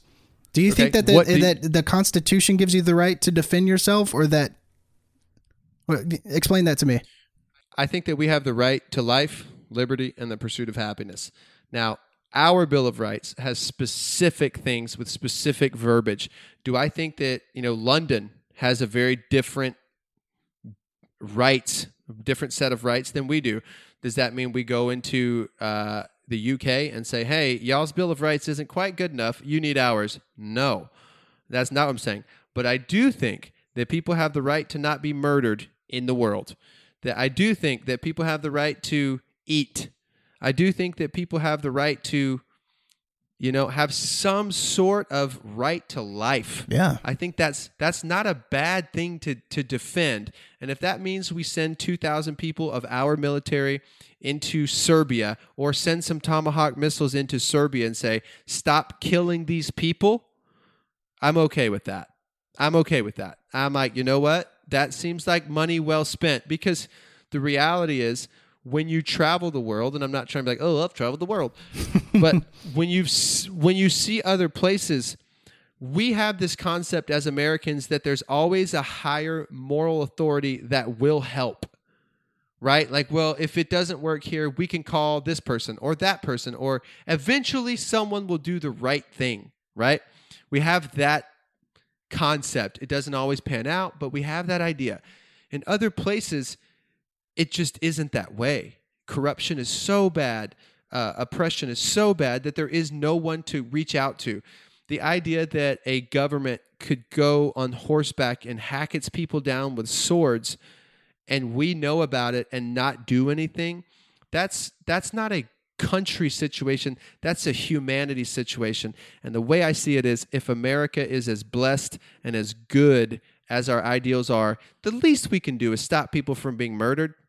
Like we can we can probably stop genocides and we'll be okay. Um, we're a little off topic as far as the Middle East and intervention goes. At my principle, I'm okay with some smaller skirmishes, not another Iraq war, not another uh, Afghanistan. Those were silly and I think misappropriated and wrong and illegal. I, I'm with you on all that. But when it comes to telling Iran to back off, maybe the sanctions should be a little easier. I don't know. But the point is, if we are involved, I'm okay with that because I know that one of Iran's goals is to wipe Israel off the map. Do you think they Right. could do that? Uh, I think if they could, they would. I think if we leave them alone, they could. Really? Yeah, I do.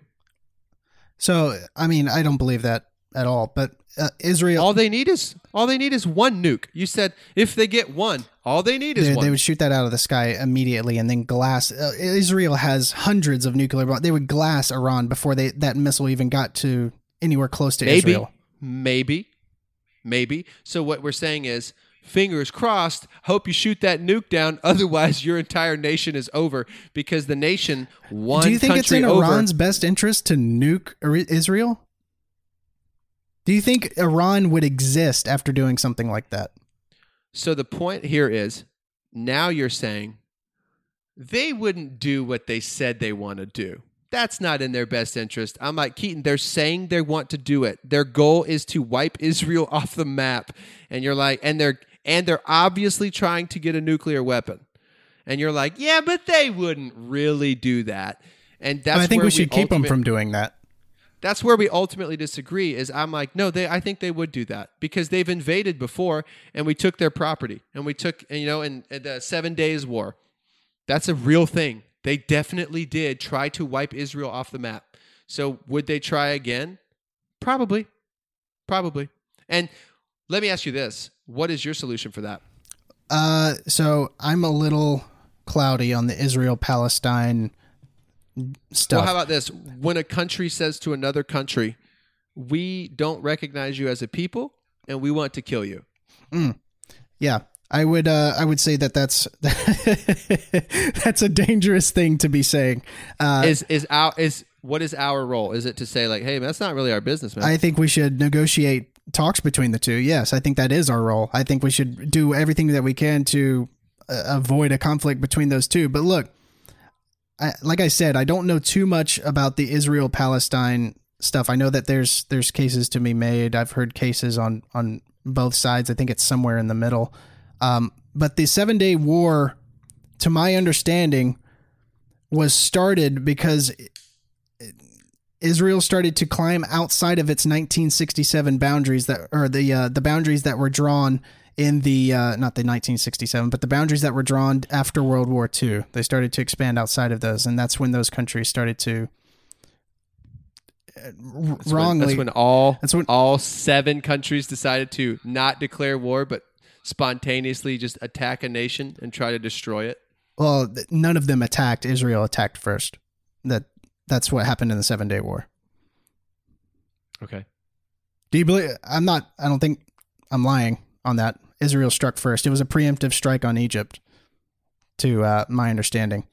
Um, but look, it. I don't know as if we uh, disagree as much. Well, I, I think we do disagree on a lot of things here, but I don't think we disagree as much as as we think we do. I think we both don't want Iran to get a nuclear bomb. I think we both don't want war with Iran, even though it's kind of weird that you're saying that, even though you're for intervention in the Middle East.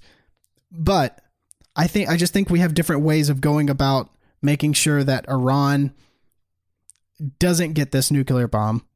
Um, I think that Iran was complying when we had the nuclear nuclear deal under Obama. When Trump left, that's when things started to spiral out of control because Iran was like, "Look, if the U.S. left, we're not applying any of the practices to this either." They started, they still complied for a while, but eventually they were like, "Yeah, we're going to go over our enrichment, um, uh, enrichment limits." But you know, I, I don't uh, think we disagree on that much on the issue. No, I agree. I, I think you're right. I I think at the end of it, the principle of I think if we leave it alone, it's dangerous. I think if we're involved, it's dangerous. I think if we're involved, it's less dangerous than when we're not involved. I don't think there's a an answer that we both like. Yeah, we did this, and that's a good thing. I don't think there's a lot of good thing to come from conflict. Um, but I I don't believe at the core of me that if we just left the Middle East alone, it would get better. And I know you don't either, but you believe in like the thing that you've repeated is I want to bring them back to the table and talk. And I'm like, we've been doing that for a hundred years. We haven't, though. right? Okay. Well, agree to disagree, but the I the idea. Well, you, let me ask gonna, you this real quick before you can. I, I know you're in the middle of trying to make a point, but let me just ask you this real quick. Do you uh think that? Let me ask you this: 9/11 is the the center of all of this, right? We don't want another 9/11 to happen. Everyone can agree that we don't want another 9/11 to happen. Are you no, aware of the fact? Are you aware of I, the reasons that they have committed the attacks on 9/11? Uh, which reasons are you talking about? You talking about their Osama's with- Osama bin Laden's listed reasons for why he conducted the attack on 9/11? Uh, vaguely, but it's been a while. Okay, let me tell you one of them. U.S. involvement in Iran, in uh, Saudi Arabia's politics and government, and troops on the ground in Saudi Arabia. The other, the sanctions that Bill Clinton put on Iraq that killed 500,000 children. Others, Russian atrocities against Muslims. Um, the U.S. support for atrocities against Muslims in Somalia. Um, these were the listed reasons that Osama bin Laden conducted the attacks on 9 11. Now, from what I in my last episode I kind of covered this. It was almost like Ben Shapiro and the conservatives think that the US was just sitting there minding its own business, not bothering anyone. They weren't involved in the Middle East at all. They weren't involved in politics in the Middle East. They weren't conducting they weren't getting inside and infiltrating governments in other people's countries. They were just sitting there by themselves when suddenly all of a sudden we got attacked on 9/11 that's not what happened, and that's not what Osama bin Laden said he conducted the attack. He didn't uh, conduct the attack because we have a constitution and our freedoms are what pisses him off, and he wants to kill Americans because we're free and we have the Constitution and the Bill of Rights. He specifically listed our involvement in different in the different parts of the Middle East for the attack on 9/11. Do you think that we're the only country involved in the Middle East? Uh, no, because we have the UN. So like every other country in the world's like minding their own business, and we're the only one over there like infiltrating. We're the only one with spies. We're the only one messing with elections over there, like Russia, France, Germany, Japan, China. They got nothing to do with that. Nothing right? compared to the U.S. Right. Okay. That's where we would disagree. I would say the idea that we're the only ones that are invested in the rest of the world's economies, the rest of the world, and that we're the only other ones inter- intervening. I know that to not be true in even Mozambique, Africa, where the Chinese are so invested in working over the Mozambique economy, right? So it's like this happens across the world. The idea that you're going to blow us up and be like, it's because of this, it's because the Russians were mean to us. It's like, um, Nope. It, I don't buy that. It's because of our involvement in the Middle East. Look, uh, I'm not. I'm just going to take Osama bin Laden at his word. What he wrote down and said, "This is the reason why I committed the attacks on 9/11." Yep. yep. So why? So they hate Israel for the same reason? Question mark. Say, say that one more time. You broke up. Sorry. They hate Israel for the same reason. They hate Israel. Israel meddles in their elections too. Of course. Okay. And so they hate them for that. If Israel would just mind its own business, they'd stop shooting rockets. All right, okay, you, so you're switching back to Hezbollah now. Well, I'm switching back to Palestine. I'm switching back. If if Iran supports Hezbollah, which we know they do, yeah, they're pretty much a 51st state of Iran. Yeah. Yeah, exactly. Okay. So we know that. So if Israel would just mind its own business, man, and just be nice, like, but the thing is, I don't want any Israel- part of it. I don't. I, that, that's that's the thing. Is like I, I don't want any part of that mess over there. okay, I agree with you a hundred percent. It is far too volatile. We don't understand the complexities of any of it. I ag- I agree with you a 100%. The difference is you believe if you leave it alone and just let them talk it out, it'll end better than if you intervene. I believe I have 30 years of history proving that. Yeah, I disagree with that. With history, I disagree with your interpretation of history. body counts and lives. Like what? Yeah, we already talked about that. That we talked about with the Kurds, where you're you're chalking up 500,000 deaths to Clinton, and I'm saying those people didn't have to die. Saddam Hussein could have not let his people die, right? It wasn't like he didn't have enough money. It wasn't like he didn't have enough food. He ma- he let them die, and you're putting that on Clinton. And I'm saying Bill Clinton's regime did not do that. Did we know that he might would do that? Yes. But it's not like Bill Clinton wanted 500,000 people to die. He wanted them to stop killing the Kurds. So it's like you're saying, just leave it alone. I'd rather the Kurds die and us have nothing to do with it. Because at the end of the day, you believe that if we leave it alone, it's more morally acceptable than if we intervene. And I'm saying, I don't know that there's a right answer, but I'm okay with the intervention of helping people not murder other people. They want to destroy Israel. If they get stronger and they keep pumping money to Hezbollah and Palestine, they will destroy Israel No. or at least or at least give her a good go. And then what do we do when we have a real war, right? Now all of a sudden Israel's under siege. Do we just say, "Hey, we're not doing anything." Israel asks for help and says, "Hey, will you please help us? They're about to kill us all." Do we help then? So there's a lot there. Um, first Yeah, off, I, let I me gave you an impossible question. let me let me tackle the first thing. I don't believe that the intervention that we've done in the past 30 years, especially especially um, what we've done recently with arming the Saudis in their campaign against let's just say it Iran in Syria. That's what they're doing. They're they're fighting the Houthis, which are uh, located or uh, funded by Iran. There's there's some connection with Iran there for sure. This is the thing, man. Why are we getting involved with Saudi Arabia against Iran? These are people that this is what intervention gets us, right? We start to get this is what George Washington said. He said um, to m- make sure that we're uh, tied with the world economically. We have free trade. We have free discussions with the world, but don't get in, ti- in tied up in their politics. And in the European politics, he said, don't get tied up in their wars and their politics. This is exactly why, because when the U.S. gets involved in the Middle East, it spirals out of control. We went in there for a valid cause to go and uh, kill Al Qaeda that attacked us on 9 11. That's a valid cause for war. We went there, we could have been in and out in two months. Instead, we changed that to a regime change war in Iraq. We overthrew Saddam Hussein. Saddam Hussein was the only balancing power against Iran. Iran gains influence in uh, Iraq. Saudi Arabia says, What the hell? You just gave Iran Iraq on a silver platter this is not good. You just tilted the balance to the uh, to the Shia, and the Sunni are in the minority now. Dick Cheney says, "Yeah, I'm sorry. Let's fight a war against the Shia overtake of Iraq," and so we do the uh, the uh, resurgence into Iraq. We fight that war on behalf of Saudi Arabia, while they're bankrolling Al Qaeda still, and then we go and we uh, fight on this side of Al Qaeda in Syria. We're fighting on the side of Al Qaeda, the people who attacked us on 9 11, with Saudi Arabia, the people who commit, as you said earlier in the show, human atrocities. They chop up, they take a bone saw to journalists. These are people that crucify people in the streets still. This is something that U.S. intervention has done this. U.S. intervention has, the U.S. shouldn't be involved in bombing and starving children in Yemen. We should not be selling arms and funding the campaign in Yemen or any of these wars. This shouldn't be on on like our hands shouldn't be stained with it.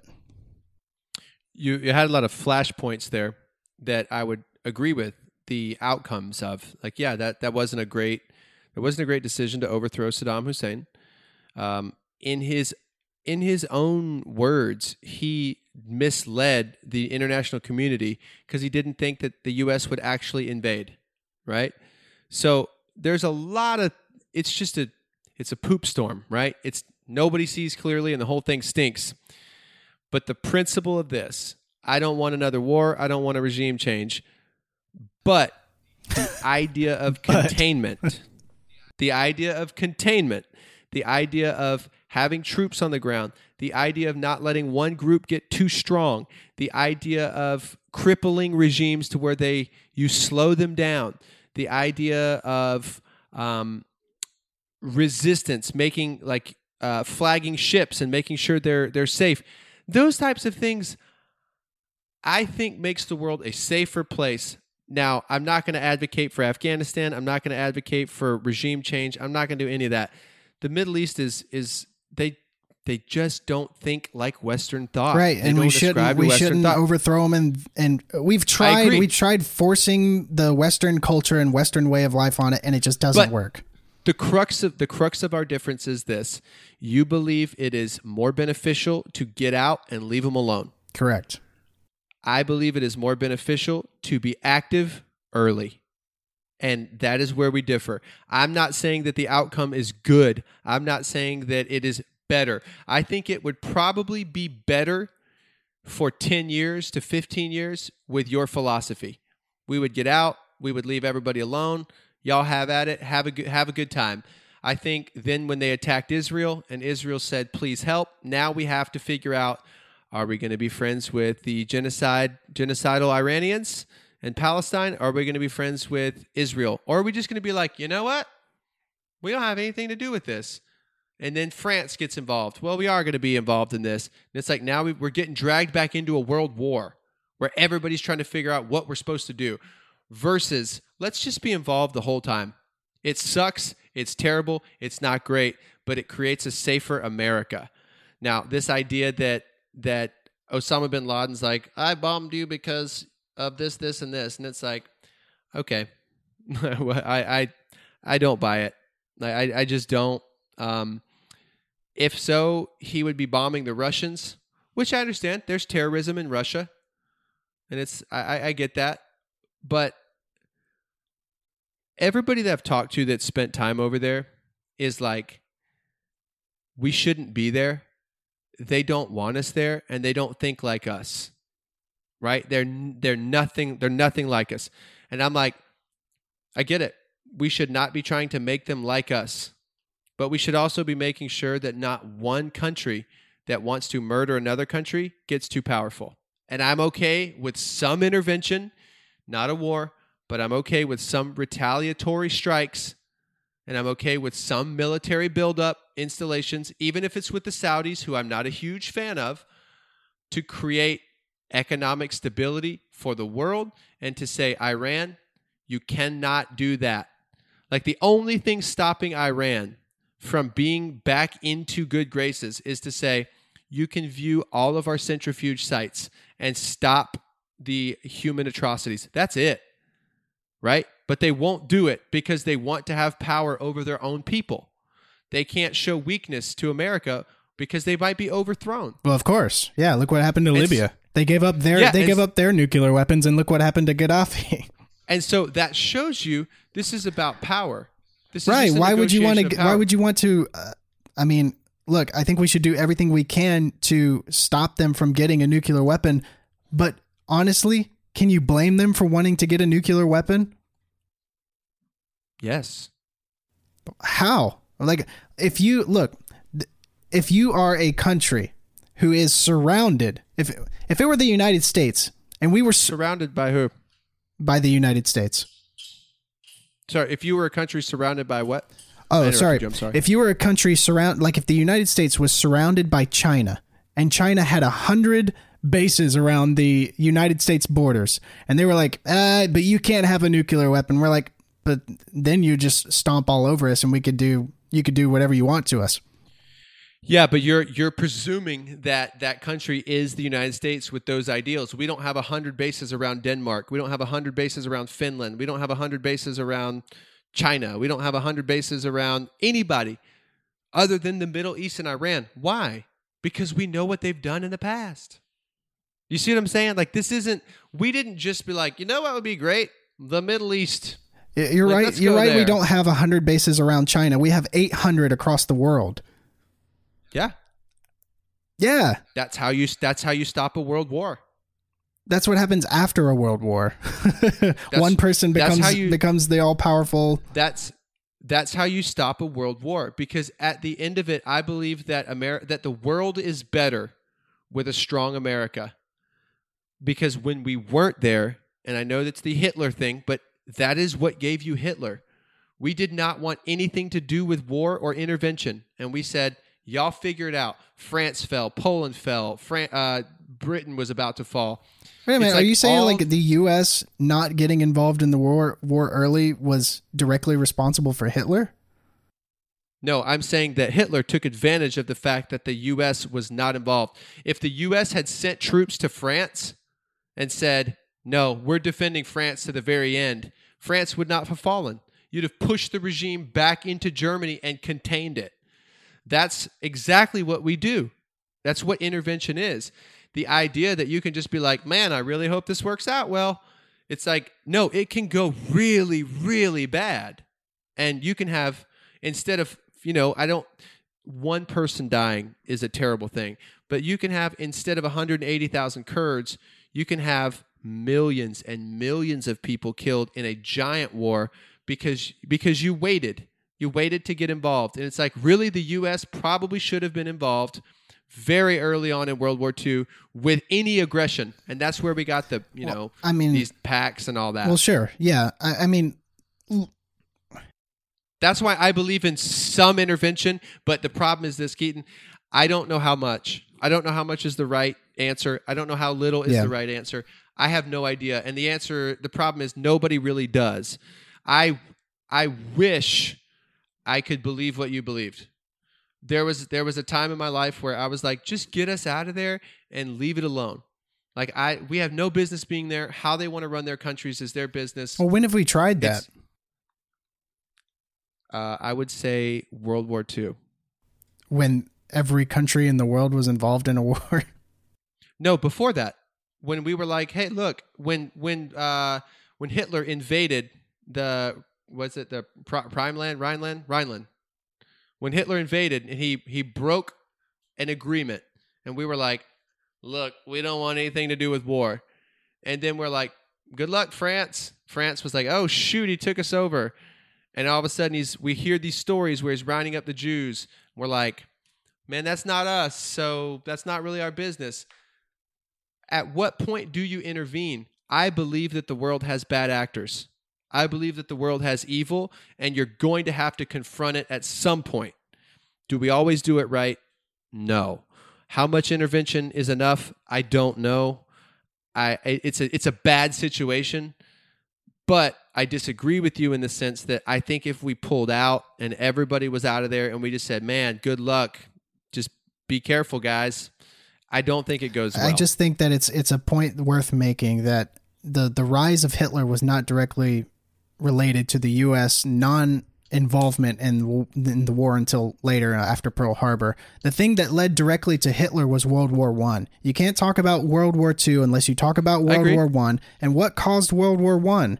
Everyone had a treaty and a pact with each other. So as soon as two countries that shouldn't be involved in world at all, two small countries get involved in a war, it spirals out of control because oh, we have to jump to the aid of this country, and oh, we have to jump to the aid of this country, and all of a sudden you have a world war that tears the world in shambles and lays the groundwork for someone like Hitler to come into power. Well, that's not what I I disagree with that. What laid the, the his his economy was severely crippled From World War One, from World War One, and we kind of set that up. But it wasn't it wasn't just it wasn't like America was like this is what you have to do. The other countries they that- ordered them that they had to pay for the entire war effort of World War Yeah. One. I, I right. I'm with you, and that we learned a lesson there. But what I'm specifically referring Well, I'm not to, saying like, look, like that's that's after the World War One. Like we said, look, this was you were the big enemy of this one. You have to pay for it now. Right. I'm like, look, if this thing didn't happen in the first place, you never would have had a economy in shambles. You would have never had someone like Hitler come into power. And the reason why he came into power is because he had such pride in Germany, and Germany was in such a poor place. Their economy was in such shambles that they were using money as wallpaper on the walls. Yeah, I, were- I'm. I'm not saying we didn't learn a great lesson about punish the enemy after war. Look at America. We have learned that lesson so much so that the greatest thing we ever did to Japan was bomb it so that we could be like, hey, now we're going to invest all this money to make sure that you're healthy and not in a position where you need war. We learned that lesson. I'm not saying that. That's not what I'm addressing. What I am saying is once the aggression began and the intentions were clear, when is intervention acceptable? And that's where we disagree. Iran has said they want death to Israel, death to America. The idea that you can be like, we're out, y'all have at it, please don't wish us death, and they're going to be like, okay, to me is a fallacy. But I, it's like I know that you don't believe that, and I'm mischaracterizing you a little bit because you don't think that if we pulled out, they would all of a sudden have this change of heart of like, oh, we do love America. But at some point, the ideologies are going to clash. How strong do you want that other country to be when it clashes? To me, that's why I'm okay with some intervention. I understand your position, I think, in the sense that that's not our business. We should only intervene if it affects us. And I'm saying if you know that something's coming that's going to affect you, you can, the further the comet is away, the less you have to hit it in order for it not to hit Earth. Once it's really close, you have to do some dramatic things to stop it from doing some real damage. To me, it all seems preemptive, and I'm I'm kind of okay with that because I do think Iran has bad intentions on the world stage, and the stronger they get, the worse the world is for it. And I could be wrong, but that's the reason I'm a little bit more Republican than libertarian. Um, well, yeah, that that certainly is. I mean, if you, You're like, yes, Matt, that is, I think exactly what that is. I think you nailed it. That's that's what's keeping you from coming all the way. I'm Um, very, I'm very, very libertarian in the domestic sense. Um, incredibly libertarian in the domestic sense. I am slightly more Republican in the international sense. I am okay with a strong America. I think the world is better for it. I don't think libertarians are not for a weak America. You're for a smaller military, less involved. Yes. That to me would be weaker military, less involved. Well, if you're asking stage. me, if you're asking me to choose between lightening the load on the civilian public with the uh, with a lighter military and being uh, with that choice being paired up to the choice of being the world police, going after every bad man in the world and advocating for a severely larger government, then yes, I'm going to err on the side of yes. I think our military spending could go down and we could still be the safest country on the planet. I don't think that uh, those things are mutually exclusive. I think that you can have a strong military internationally and more freedoms domestically. I don't think those things That has mutually. not been true ever, like in the last hundred years. um, well, it's- As the government has grown, the military has grown, and as the military has grown, along with the government, our freedoms have eroded. Okay, but those are not those are not related. It's not like let's have a big military. No, I'm not saying they're directly. Re- I mean, it is Right. somewhat responsible, though. I mean, How? war, those, war, in the together. war is the lifeblood of the state. That's what gives them legitimacy to be involved in the world. That's what gives them the legitimacy to have their their willpower done on the planet, on the world, and thus have the willpower to be able to look, hey, drain the domestic population for our efforts to grow and grow and grow. Yeah, I, I to me that's a stretch to say that having a large military means our freedoms erode. I don't I don't tie I don't see how those tie together. I think that you can have a large military and lots and lots of freedoms domestically. I'm okay with a large military that you know peace by strength, you know, and not to quote quote Reagan, but to say I'm okay with a giant military that's big and ferocious and a lot of freedoms for our citizens and to say hey a war with america would be the worst thing you could ever do don't do it and in that way we prevent a lot of stuff. I don't think that the world stays safer if we're like, eh, no, you know what? We're going to have a small military and we're going to kind of do our own thing and y'all just don't bomb us, okay? All right. I just think that there are people that want to take over the world and you're going to fight them when they're small or you're going to fight them when they're big. Yeah. Well, I mean, the United States has already done that, essentially. They've kind of taken over the world. Uh, But this is the thing, man. I, I don't know. I, I think we. Uh, I think we agree on some things, but obviously we we disagree on a lot of different things. But I think we have the same goal in mind. I think, look, we want what's best for us here. We want what's best for, um, for those involved in, or well, I don't want people to be involved over there. I think that puts them in danger for something that none of my freedoms are involved over there. Um, so I, I don't know what the government is fighting to protect over there. Um, but I think I think this was an interesting conversation. I don't know how, how long we've been going. We've been going a little bit here. Probably too long. Probably most of your listeners are like, these guys need to shut it down. You're probably true. I do I do want to clarify one thing though. I think that you were more factually correct than I was about how much of our uh, U.S. budget is spent on military versus social programs. Um, according to what I just Googled, it shows around 25% were spent on social programs. Yeah, Um, and that around 50 something percent was on military. correct. So I'm like, Well, when you're think when you're thinking of the military, it's almost like you think of, oh well, what's the latest budget that I saw passed? It's not just that they're they're passing a trillion dollar budget for the military. It's like that's not all that's involved in military spending. Like you're talking about trillions and trillions and trillions of dollars in the war effort um, that that are your taxpayers are paying. It's by far um, one of the most costly things on the American citizen. Uh, Matt Bell, what should we close on? What's something funny we can talk about?